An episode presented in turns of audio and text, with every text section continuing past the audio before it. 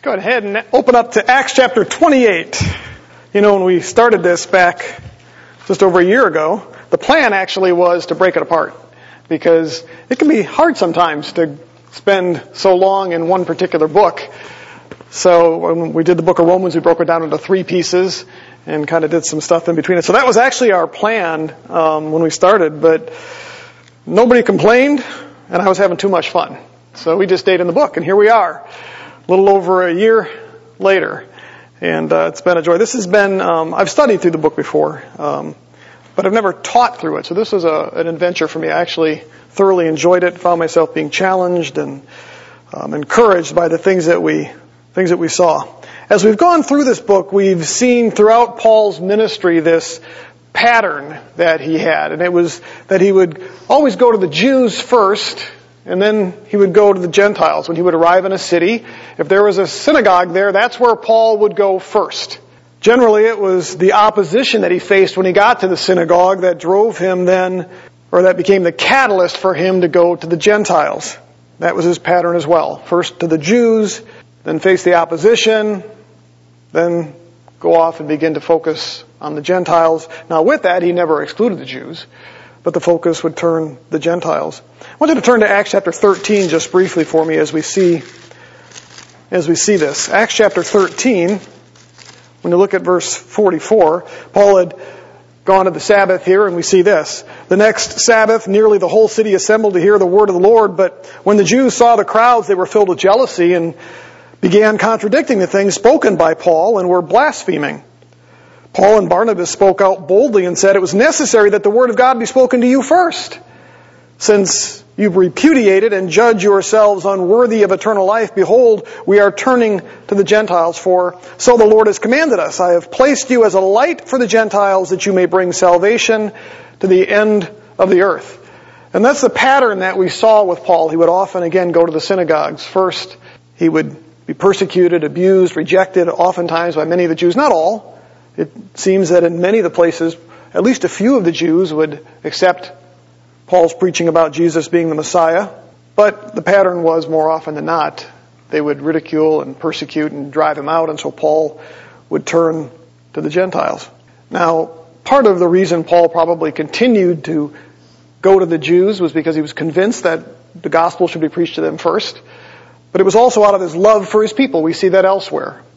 Even in the book of Romans, Paul cries out that his hope is that all Israel will be saved. That's what he says. So even in the midst of the persecution, he would still knock on their door anyway, knowing fully what he was going to expect. But Paul had a love for his people, but he also understood the special role that they held in God's salvation plan. He knew that it was through Israel that God would bless the nations. They were the anchor of the hope for the entire world. That's in essence what God told Abraham that he would bless the nations through him, and Paul understood that. And so we see this interesting dichotomy here of sorts. Paul loving his own people, going to them first, being rejected by them, going to the Gentiles because he knew that salvation and hope was offered to them as well. Listen to what he wrote in Romans chapter 1 verse 16. He says, For I'm not ashamed of the gospel. For it's the power of God for salvation to everyone who believes, to the Jew first and also to the Greek. A little bit later in chapter 2, he says something similar. There will be tribulation and distress for every soul of man who does evil, of the Jew first and also the Greek. But glory and honor and peace to everyone who does good, to the Jew first and also to the Greek. That's Romans chapter 2 verse 9 and 10. It's also reflected in Acts chapter 13 verse 46 where Paul says it was necessary that the word of God be spoken to the Jews first. And so that was Paul's plan. That's was, that was Paul's pattern. Now what's interesting about this is Paul was told by Jesus that he would send him to Rome, primarily Gentile region. It's no surprise though that Paul would repeat this pattern of going to the Jews first, even though he was being sent to the ends of the earth. Remember what Jesus said to his disciples? First Jerusalem, Judea, Samaria, and ultimately on to the ends of the earth. That was a reference to the Gentiles. And so here Paul is being sent by Jesus from Jerusalem, the home of the Jews, to Rome, the home of the Gentiles in many respects. But is it any shock or surprise that Paul's pattern would lead him to still start with the Jews first? Look at Romans, or I'm sorry, Acts chapter 28, verses 16 and 17. Our passage today will be verses 16 through 31. We'll be finishing up the book. But Acts chapter 28 verses 16 and 17, when Paul entered Rome, he was allowed to stay by himself with a soldier who was guarding him. After three days, Paul called together those who were the leading men of the Jews, and they came together. So Paul begins, when he arrives at Rome, he wastes no time at all, and it says here that he called the leading men. Now, the first thing we see here is that Paul was given a, a fair amount of freedom. He had his own rented home. He lived alone in his own rented quarters. We know that it was for at least two years. Only one guard was assigned to him. However, in verse 20 it appears that he was probably chained to that guard. That was fairly common or typical with prisoners in Rome. We saw that elsewhere when Paul was arrested, when the Jews began to riot, when he first um, came to Jerusalem, and they began to riot and begin to beat him, and the centurion came, first thing he did was he grabs Paul and he chains him to two other guards. That was fairly common. So Paul is in his own rented quarters, given a lot of freedom here, but is still chained. He's still a prisoner. He's chained to a guard. But it also says that he was allowed as many guests as he could take. So he was allowed a lot of freedom to see people coming to his home. And we're going to see how in our study this morning his house served as his primary residence for not just living, but for his ministry. Now remember, you know, Paul was used to traveling. Paul would go wherever the Spirit led him. In fact, he would even try to outrun the Spirit in some respects. Remember, at, at one point, he tried to go into another location, and the Holy Spirit said no, and sent him another direction. So Paul was used to having his freedom and moving about and being able to go wherever the Spirit had led, and now he's confined, but he will not allow that to deter him. He'll have a successful ministry right there out of his own house. No matter where the Lord put him, Paul would serve Christ, and we're going to see that today. So here he is in his old in his own rented place. And you notice the first thing that he does, it says that he called all the leading men of the Jews. Now, this is a term that's used elsewhere, and based on the way that it's used elsewhere, it's a reference to usually the leading Jewish men in the community. It's not a phrase that's used of the elders or the scribes or the priests. The elders, scribes, and priests were like the official leaders. It might be like we would think of today as your, you know, your, your pastors in your churches. You know, we had a discussion with somebody recently here about, I don't know, it was my sister. Their um, pastor has resigned recently, and um, so they're going to look into basically doing what a lot more churches are doing now, which is splitting that role of senior pastor, typically a senior pastor of a church, especially a larger church, um, functions kind of like a CEO. He runs day-to-day operations, is responsible for hiring and firing, and he's also going to be up there teaching and preaching and all those things. But he kind of functions like a business leader. Well, they're realizing that's not a very effective ministry in some respects, and so they are looking at hiring somebody just to do the teaching and preaching. That's going to be his job. He can focus on that. And they're going to hire an administrative pastor. And so they're going to kind of break these um, responsibilities down. And so when you look at something like what Paul is looking at here, the scribes and the, and the elders and others, they sort of led the Jewish community in an official capacity, but that's not what Paul calls here. He just calls the leading Jews in the community. It doesn't really tell us why Paul doesn't call the others, but it's interesting to note that Luke mentions only the leading men of the city here, or of the Jews, probably because there weren't a whole lot of scribes or official leaders. And the reason that I speculate that is because there were only about 10 to maybe 30,000 Jews in Rome at this time. There were 4.5 million people that lived in Rome. But there was an, only an extremely small population of Jews. And part of the reason for that was they had been kicked out. In fact, the Emperor Claudius in AD 41 pretty much threatened the Jews. I'm going to quote from him himself. He wrote a letter to another individual and he said, Otherwise I will by all means take vengeance on them, the Jews, as fomenters of which is a general plague infecting the whole world. He did not have a favorable opinion of Jews and so he pretty much ran them out. Ten years later, he actually issued a decree and said, all, all Jews out of Rome would not let them stay. In fact, Luke mentions that a little bit later, Acts 18:2. Aquila and Priscilla, Luke says, were forced out of Rome. That's how Paul met them. And so Rome was not a very friendly place for Jews. There likely wasn't a good structured leadership there, but there was a small Jewish community. So what does Paul do? He grabs the most influential men of the Jewish community there. And he invites them. And that takes us to verse 17 of our passage today. He calls these letters or these leaders together. He meets with them on two occasions and does exactly what we would expect him to do, which is to present the gospel to them. Look at verse uh, 17, the second half of it. So he calls these leaders here, and he says to them, Brethren, the second half of verse 17, Brethren, though I have done nothing against our people or the customs of our fathers, yet I was delivered as a prisoner from Jerusalem into the hands of Romans. He's going to make four claims in this, and this is the first one. The first claim as he meets with these people is that he had done nothing against his fellow Jews. Now, that's obviously a reference to what had happened throughout much of his ministry through Asia and Judea. Remember the lies that they had spread about Paul? Go back to Acts chapter 21. Acts chapter 21, verses 19 and 21. Paul arrives at Jerusalem. He's meeting with James, and this is what he learns. After he had greeted them, he began to relate one by one the things which God had done among the Gentiles through his ministry. And when they heard it, they began glorifying God, and they said of him, You see, brother, how many thousands here among the Jews of those who have believed, and they are all zealous for the law, and they have been told about you. That you are teaching all the Jews who are among the Gentiles to forsake Moses, telling them not to circumcise their children, nor to walk according to the customs that was what the Jews thought of Paul, that he was preaching against Moses. Look at uh, verses 27 and 28 a little bit later. Paul goes into the temple, fulfilling one of his, a vow that he had. He was worshiping in the temple, and look what happens. After the seven days were almost over, the Jews from Asia, upon seeing him in the temple, began to stir up the crowd and laid hands on him, crying out, Men of Israel, come to our aid. This is the man who preaches to all men everywhere against our people and the law of this and this place. And besides, he has even brought Greeks into the temple and has defiled this place. Think about Acts chapter 24 when they brought false charges against Paul, saying all kinds of inappropriate things. Look at Acts chapter 24 verses 5 and 6.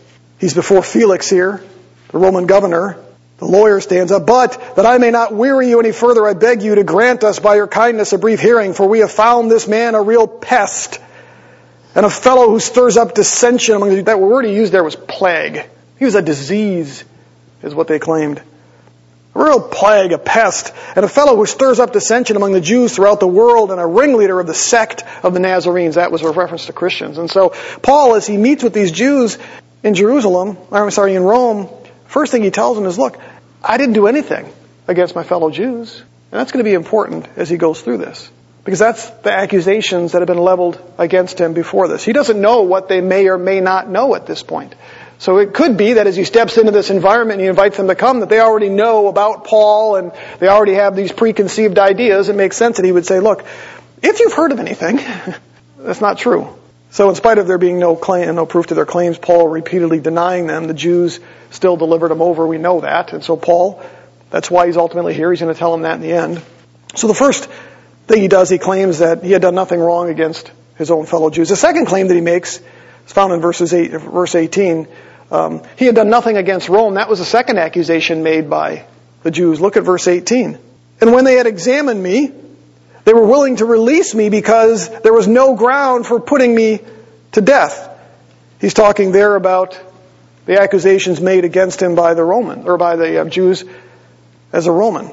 They had done their best to portray Paul as an enemy of Israel, an enemy of Rome as well. Go back to Acts chapter 25. Look at verses 7 and 8. After Paul arrived, this is Paul now before Festus, another Roman governor, after Paul arrived, the Jews who had come down from Jerusalem stood around him, bringing many and serious charges against him, which they could not prove. While Paul said in his own defense, I have committed no offense either against the law of the Jews or against the temple or against Caesar. Paul basically was defending himself because the Jews had accused him of being an, an enemy of Caesar. You remember as we went through that, that the Jews tried all kinds of things. They wanted to assassinate him, so they tried that twice. But then also, if that didn't quite work, their plan was we'll accuse him of being an enemy against Israel, and you know Rome wants to keep the peace with Israel. So if we've got this guy riling up Israel, he might be one of those zealots that might attack Rome. So you know, maybe they'll let us have him and we can put him to death. So that's the second thing. And then the third thing was, if that doesn't work, we'll just accuse him of being an enemy of Rome, and Rome will kill him. So they had all these irons in the fire, just in case one didn't work out. And so Paul, as he's here before the Jews, in Rome says, I wasn't an enemy against Rome either. In fact, we know that the commander in Jerusalem, The two governors, Festus and Felix, that he met with, or that he was tried by, and even King Agrippa, all of these rulers were convinced that he hadn't committed any crime against Rome. So Paul's simply speaking the truth. So he starts out with these two claims. I'm not an enemy of Israel, and I'm not an enemy of Rome. The third claim was that he was forced to appeal to Caesar because the Jews objected to his release. So why is he here? Look at verse 19. But when the Jews objected, objected to what? My innocence, my claims of innocence. When, when they wanted to release me, when they said there was no grounds, verse 18, to put me to death, the Jews weren't happy with that. So they objected. So as a result, I was forced to appeal to Caesar, he says in verse 19, not that I had any accusation against my own nation.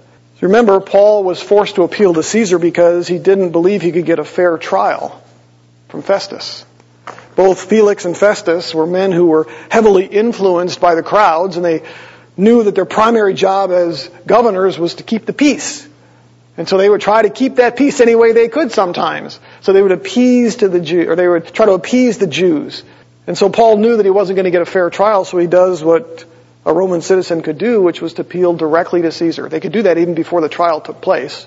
So Paul says that I appealed to Caesar, not because I have something against my nation, he says here. It's not because I have something against Israel. Oftentimes an appeal up to Caesar would be to bring an accusation against your enemies. In other words, you know, the best defense sometimes is to attack your enemies. We do, we see that oftentimes when somebody goes to court, don't we? You know, where a defense attorney maybe will twist it around, attack those that are bringing the charges. And so Paul says, I appealed to Caesar. The reason I'm here in Rome is not because I have anything against Jews, but because they objected when I was found innocent. The fourth claim he makes actually now gets to the crux of the matter. Look at verse 20. He was a prisoner for one reason and one reason only. And that was the hope of Israel. Look at verse 20. For this reason, therefore, I requested to see you and speak with you, for I am wearing this chain for the sake and the hope of Israel. That is the heart of the matter for Paul. When he looked at why he was sitting in a rented house as a prisoner, chained to a guard, locked up to where he didn't quite have the freedom to travel around and carry out the great commission to which he had been called. He saw that as I'm here for the hope of Israel. That's the primary reason. He could probably give any number of reasons, but that was the one he chose to focus on. The hope of Israel was God's promise of resurrection through Christ. And this is something that Paul repeated throughout his ministry. Remember, I'm going to read, words from Acts 23. When Paul was before the Sanhedrin, remember, he caused a little bit of a debate between the Pharisees and the Sadducees. He shouted out, Brethren, I am on trial for the hope and resurrection of the dead.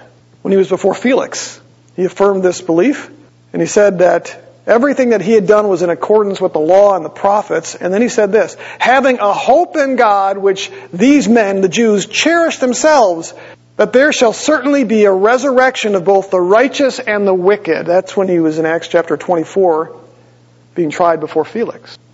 When he got before King Agrippa, a Jewish leader out of, or that oversaw all of Judea on behalf of Rome, Acts chapter 26, verse 6 and 8, he says this, And now I am standing trial for the hope of the promise made by God to our fathers.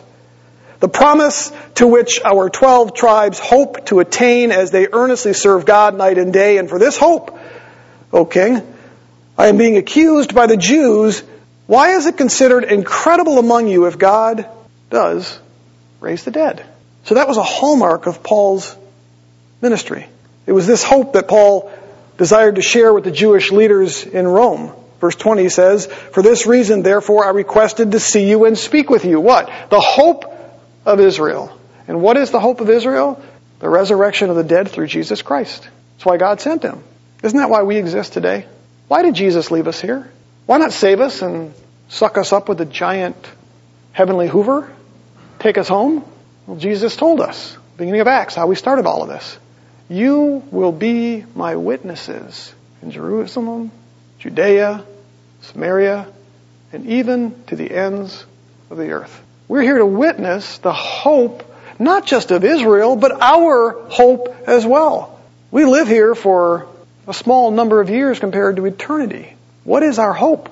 My hope is not just that I might have a nice life and then die. Many, that's all they have.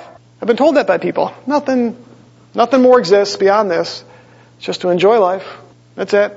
Scriptures tell us elsewhere that our only hope is in this world. It's no hope at all. Our hope is the resurrection of Christ, that we might be raised with Him. And so Paul, as he's before these Jewish leaders, reminds them that I'm here for one reason. It's to talk to you about the hope that God promised our great nation and all people through Christ. Now, fortunately, these leaders hadn't heard any negative reports about Paul, so he's starting with a clean slate with them. How refreshing that must have been for him. Remember, he as he had gone into different cities, sometimes the Jews from the prior city would come and chase him down. That's dedication. I'm sure Paul got tired of it at times. This must have been refreshing. Look at their words in verses 21 and through 22. But they said to him, We have neither received letters from Judea concerning you, nor have any of the brethren come here and reported or spoken anything bad about you.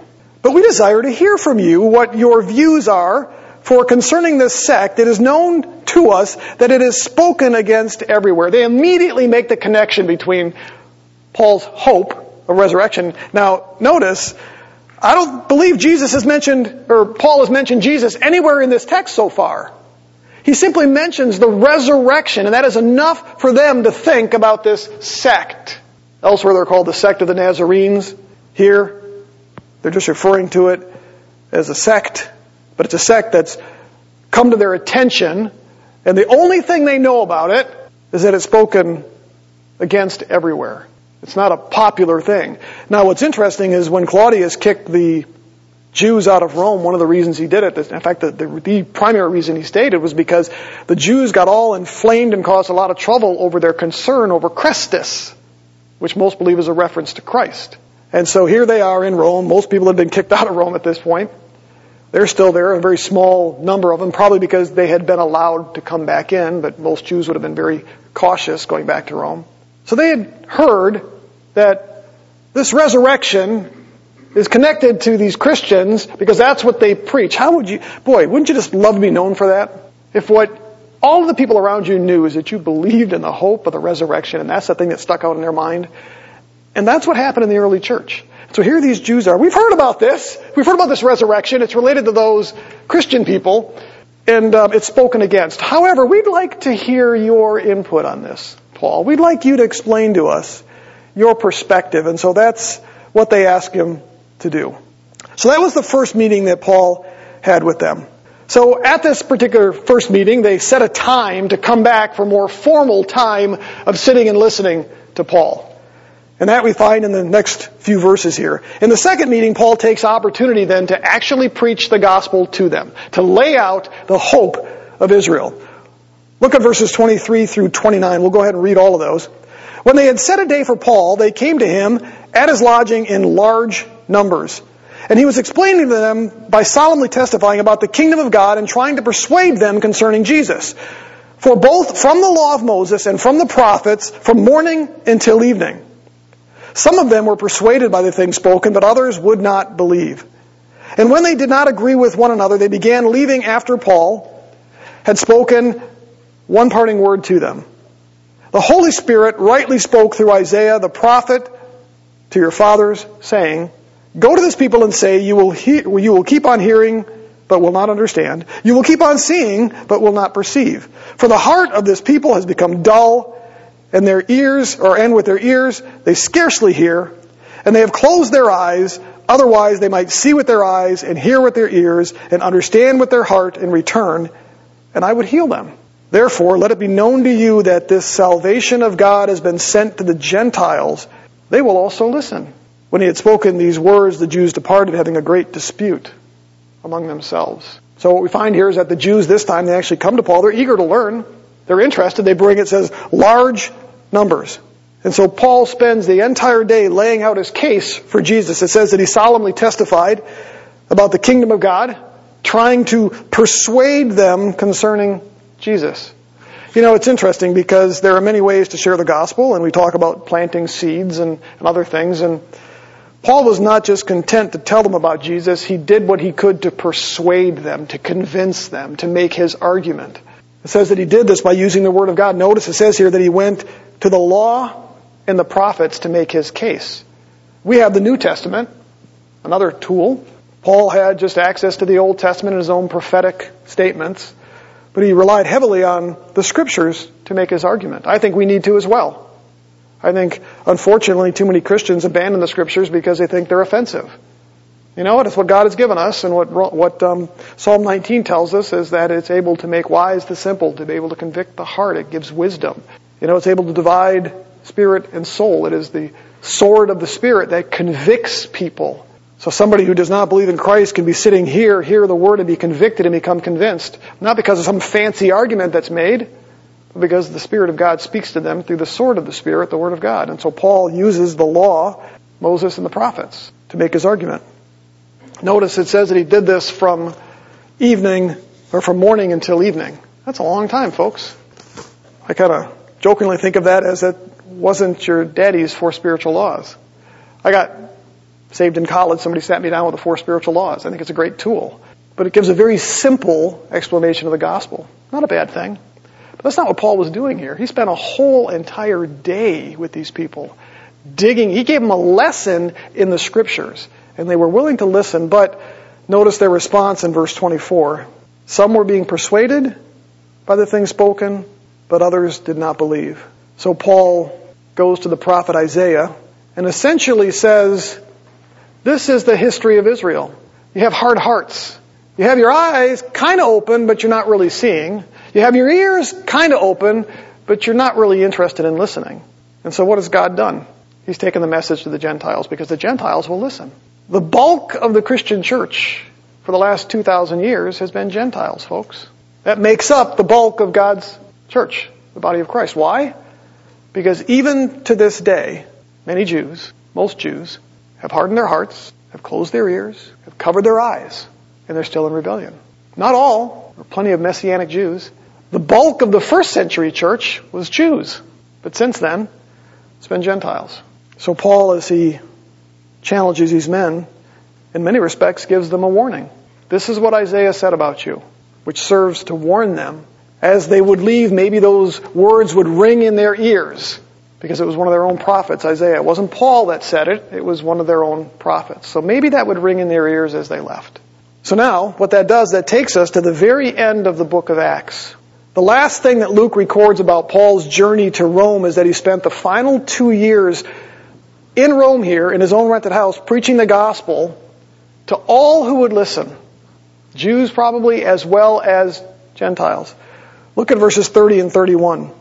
And he stayed two full years in his own rented quarters and was welcoming all who came to him, preaching the kingdom of God and teaching concerning the Lord Jesus Christ with all openness, unhindered.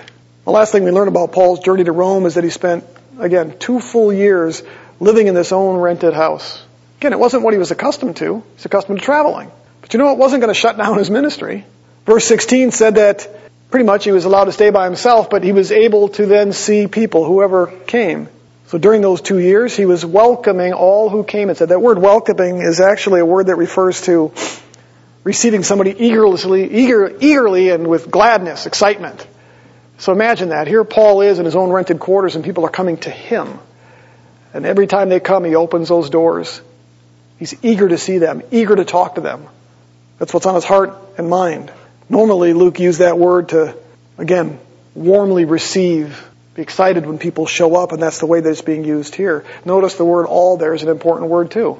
Paul was willing to talk to anybody who came to him. Now here's what's interesting about that. I want you to turn to Philippians chapter 1 with me. Who might some of these people been that would come to visit Paul? I imagine there were probably some other Jews, because remember, some of the Jews that had visited Paul here came to that second meeting, some of them were persuaded. It's likely that they went on and talked with others who probably then came to visit Paul, but also there would have been plenty of Gentiles. It was a Gentile city. But something interesting takes place. Look at Philippians chapter 1 verse 13. We'll start at verse 12. Now I want you to know, brethren, that my circumstances have turned out for the greater progress of the gospel. Notice what he said? My situation here in Rome, being locked up and confined, confined to my own quarters, I can't travel, but guess what? People come and see me, and it's worked out for the greater progress of the gospel. How is that at God turning the tables? Lock him up! Alright, use it to advance the gospel. But notice what he says. So that my imprisonment in the cause of Christ has become, and here it is, well known throughout the whole Praetorian Guard and to everyone else. You know what the Praetorian Guard was? They were the elite of the elite. They were the ones who guarded the emperor himself. And so Paul says that the gospel, the cause of Christ had become well known throughout the entire Praetorian Guard. How's that for ministry? These were important people. Paul chained to a guard. Gee, where do you suppose that message, or how do you suppose that message got from Paul's home to the Praetorian Guard? Likely, I'm going to speculate here, I think it's fair. It may be that maybe that guard that Paul was chained to for two years kind of heard some things occasionally. Maybe some of it made sense. Even when people weren't there and Paul's chained to the guard, do you think Paul gave the guard an opportunity not to hear the gospel? Now again, speculation. But somehow the whole Praetorian guard heard the gospel. It was well known. It means that they didn't just hear it. It means they likely understood it. Maybe they accepted it, maybe they didn't. But it was well known. One other thing, look at chapter 4 verse 22. It doesn't stop there. This almost gives me chills. Chapter 4 verse 22. Paul's greeting the Philippians. He's sending greetings along. Notice what he says. All the saints greet you. Where? Greet you from where? Greet you from Rome. All the saints greet you, people in Philippi from Rome, but notice this. Especially those of who? Caesar. That's the emperor.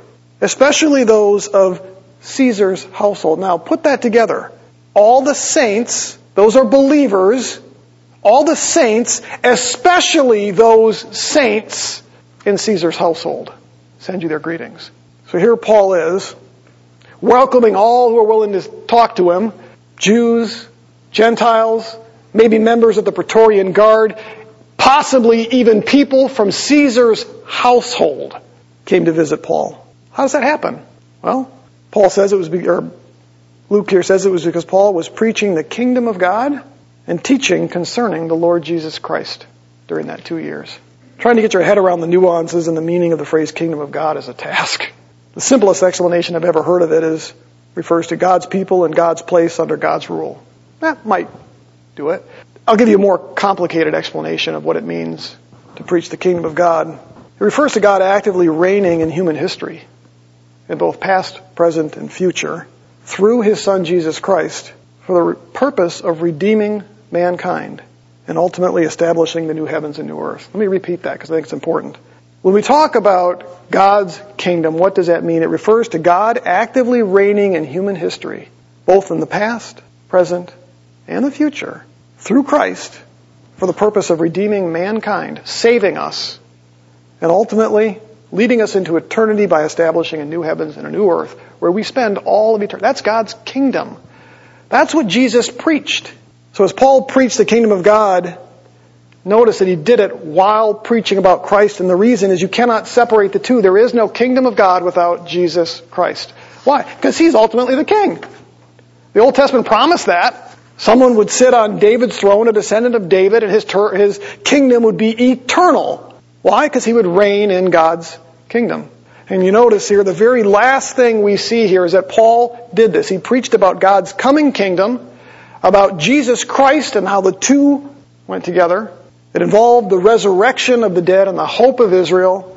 And notice verse 31 that he did all of this with boldness, or in some of your translations, openness. The word is more closely associated with boldness, courage. He did this with boldness and without hindrance. Isn't that really what it's about? One of the things we need as a church today is more boldness. We've talked about this before, the compromise in the American church. We seem to back away from those issues that cause tension that make us look like fools. Paul didn't worry about that. Boldness. So what's our takeaways from this? The first thing that comes to mind is really what we've seen through the whole book. The book of Acts records the beginning of Jesus' fulfillment to do something that he promised. Turn to Matthew chapter 16.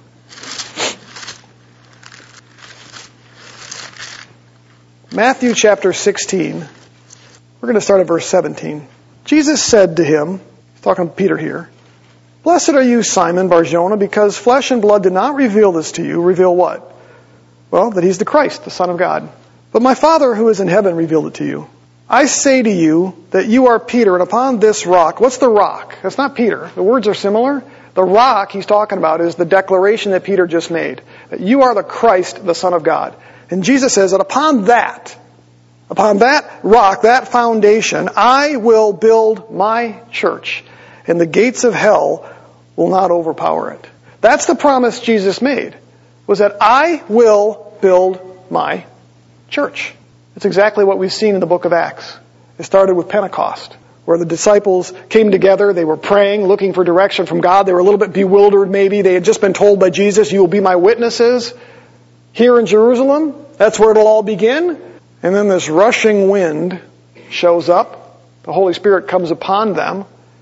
And by the end of the day, thousands of Jews had come to Christ.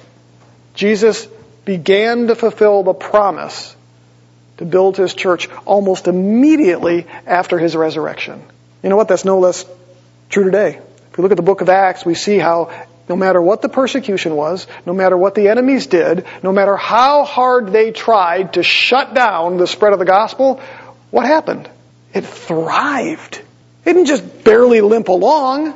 It thrived. Even Paul's ministry. How many, I mean, you look at the list of things Paul suffered, beaten, bruised, almost put to death. The guy suffered multiple shipwrecks. We know of only one in the scriptures here, but he mentions being in the water many times.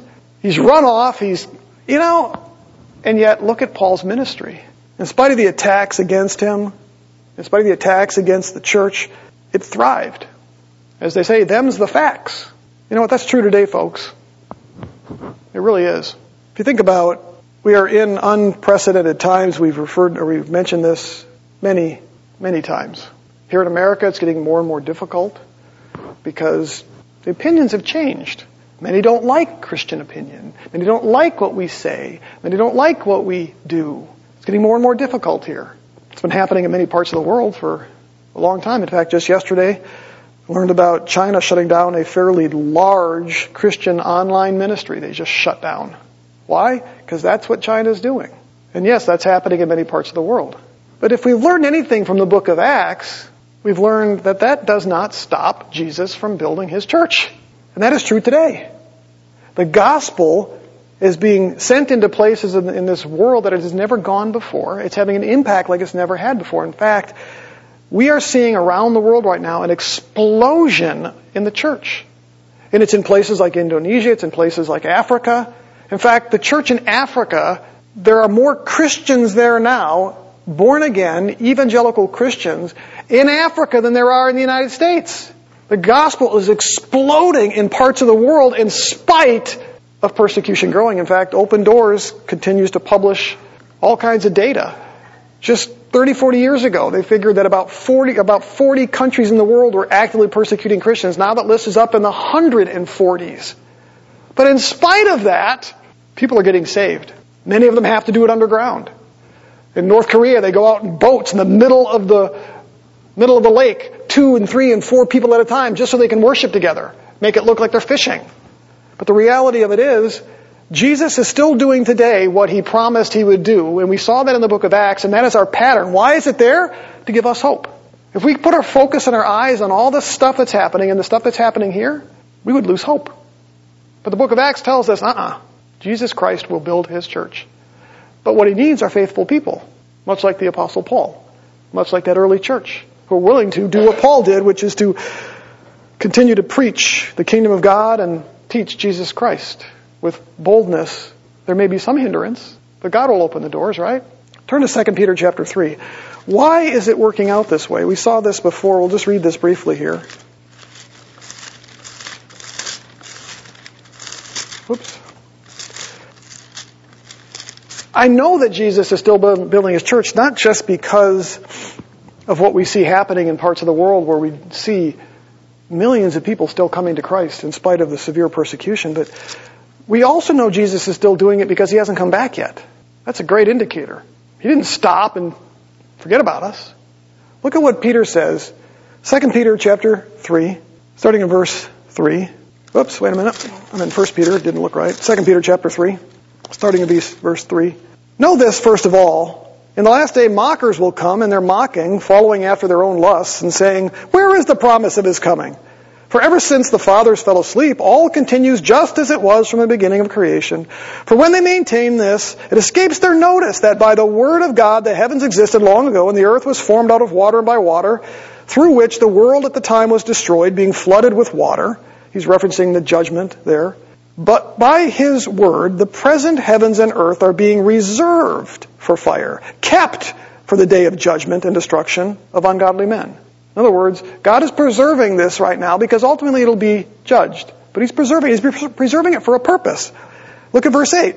But do not let this one fact escape your notice, beloved, that with the Lord, one day is like a thousand years, and a thousand years is like one day. The Lord is not slow. In other words, He hasn't come back yet, not because He's slow. So He's not slow about His promise to come back, as some count slowness, but it's because of His patience towards you, not wishing for any to perish, but all to come to repentance. But the day of the Lord will come like a thief, in which the heavens will pass away and the, with a roar, and the elements will be destroyed with intense heat, and the earth and its works will be burned up.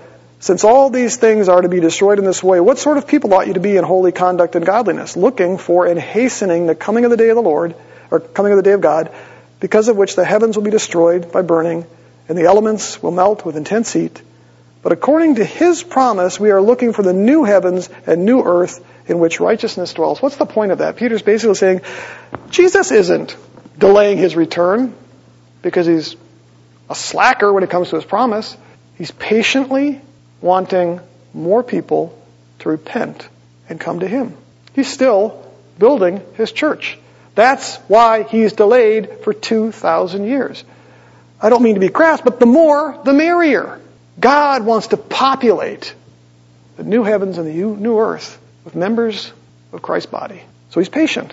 He's enduring what's happening in this world as they thumb their nose at him. So I think the first thing that we can take away from this is that Jesus Christ is doing exactly what he promised he would do. He's continuing to build his church, and the book of Acts offers us that hope. Second takeaway, this one comes to mind specifically about Paul himself. After he had endured everything that he endured all the pain, the discomfort, the torture, the imprisonments, and ultimately his beheading. Paul remained steadfast in testifying about Jesus Christ, about fulfilling the mission that Christ had given to him. What Paul faced was brutal. No man would ask for that, yet he never lost hope, nor the courage to fulfill the mission that Christ had called him to. The last thing we see him doing in Acts is sharing his faith while he waits to be tried by Nero. I'm sure he could have spent that time better preparing for that time before Nero, don't you think? But Paul walks in the door to Rome and says, Can you get a message out to the leaders of the Jews here? Have them come and talk to me. You can tell where his heart and mind was. We don't really have much information about what happened to Paul after this because the scriptures are silent, so we have to rely on church history. Church tradition holds that he was released around AD 62 after two years. From there, some believe that he went to Spain In fact, in Romans chapter 15, that's what he said he wanted to do. He wanted to go to Rome and then on to Spain, and many believe that he did. There's some evidence of that. There's evidence that he went to Crete, the island of Crete. He met Titus there, ministered with Titus for a little while. It's believed he then went on to Ephesus, which is where Timothy was. Many others think that there's a trail that takes him from Macedonia through Philippi and through Berea and Corinth and sort of on, and so that Paul continued some missionary journeys there. Ultimately, we know that he was arrested once again he was imprisoned in the notorious Mamertine prison in Rome, which is a pathetic, it's basically a hole in the ground mixed with sewage and everything else. That's where Paul spent the last few days of his life. We know that history tells us that he was ultimately beheaded because of his faith. But I'm going to close with this. With all of that, I want you to read with me Paul's words to Timothy. How did he look at his life? Did he have any regrets? 2 Timothy chapter 4. Some of the last words that Paul wrote to Timothy. 2 Timothy chapter 4, starting in verse 6. For I am already being poured out as a drink offering. That's a reference to an Old Testament sacrifice. And the time of my departure has come. Paul knew he wasn't getting out of prison. I have fought the good fight. I have finished the course, meaning I've finished what Jesus Christ commanded me to do. And I've kept the faith. Why is that important?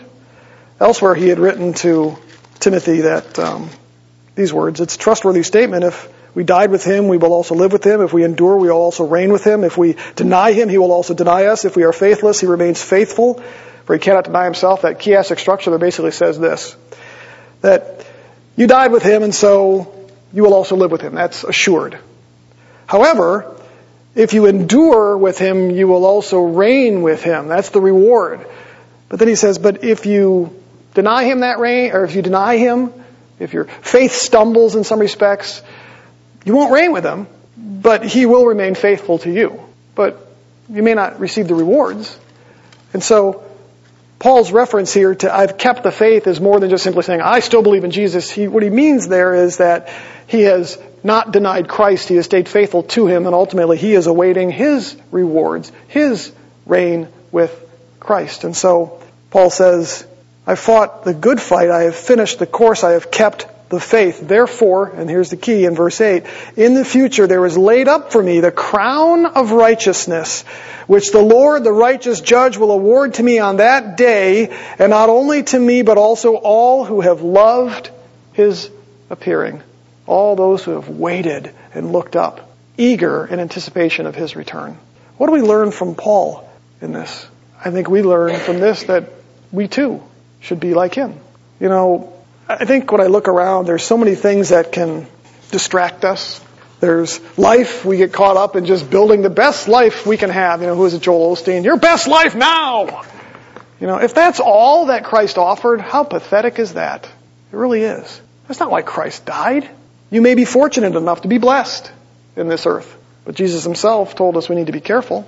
Those who receive their rewards in this life may not receive them in the next life. So where should our focus be? Paul lived his life in dedication to Jesus Christ because he believed that Jesus Christ offered hope for Israel and for every human to walk the earth. And so Paul was committed to that. And so he was willing to put up with the suffering, the discomfort, living one day without knowing where his next meal was going to come from and the next day having more than he needed. Traveling from city to city in spite of the fact that he knew that the Holy Spirit said, every city you go into, here's what awaits you, Paul. And yet he went to the next city anyway. When Jesus told him he would go to Rome, Paul says, okay, I'm going to Rome. When nothing seemed to be going right, Paul still made his way to Rome. And what's he do when he gets to Rome? Starts talking to the Jews and anybody that would listen about the hope. So if there's anything for us to walk away with from our study of the book of Acts, I think it's those two things. Jesus is doing exactly what he said he was going to do. He's going to build his church. No matter what happens, no matter what we face, no matter how bad it gets here, Jesus Christ is going to build his church. Amen to that? But we have a role in that, much like the apostle Paul. We are his witnesses. We need to get our focus off of this life and put it where it really begins, which is in the next life. It doesn't mean that we don't have things to take care of here. We are in this world. We should live in this world, but we are not of this world. And so we are witnesses, folks. Some of us will be teachers and evangelists. Some of us will not be, but nonetheless, we are all witnesses. So let's do the best we can and trust the Holy Spirit to help us to do that, but to always be willing to give an answer for the hope that's within us. Let us ask God to use our lives as a reflection of Him, to give us opportunity to share the gospel. Let's ask Jesus to help us, to help Him build His church.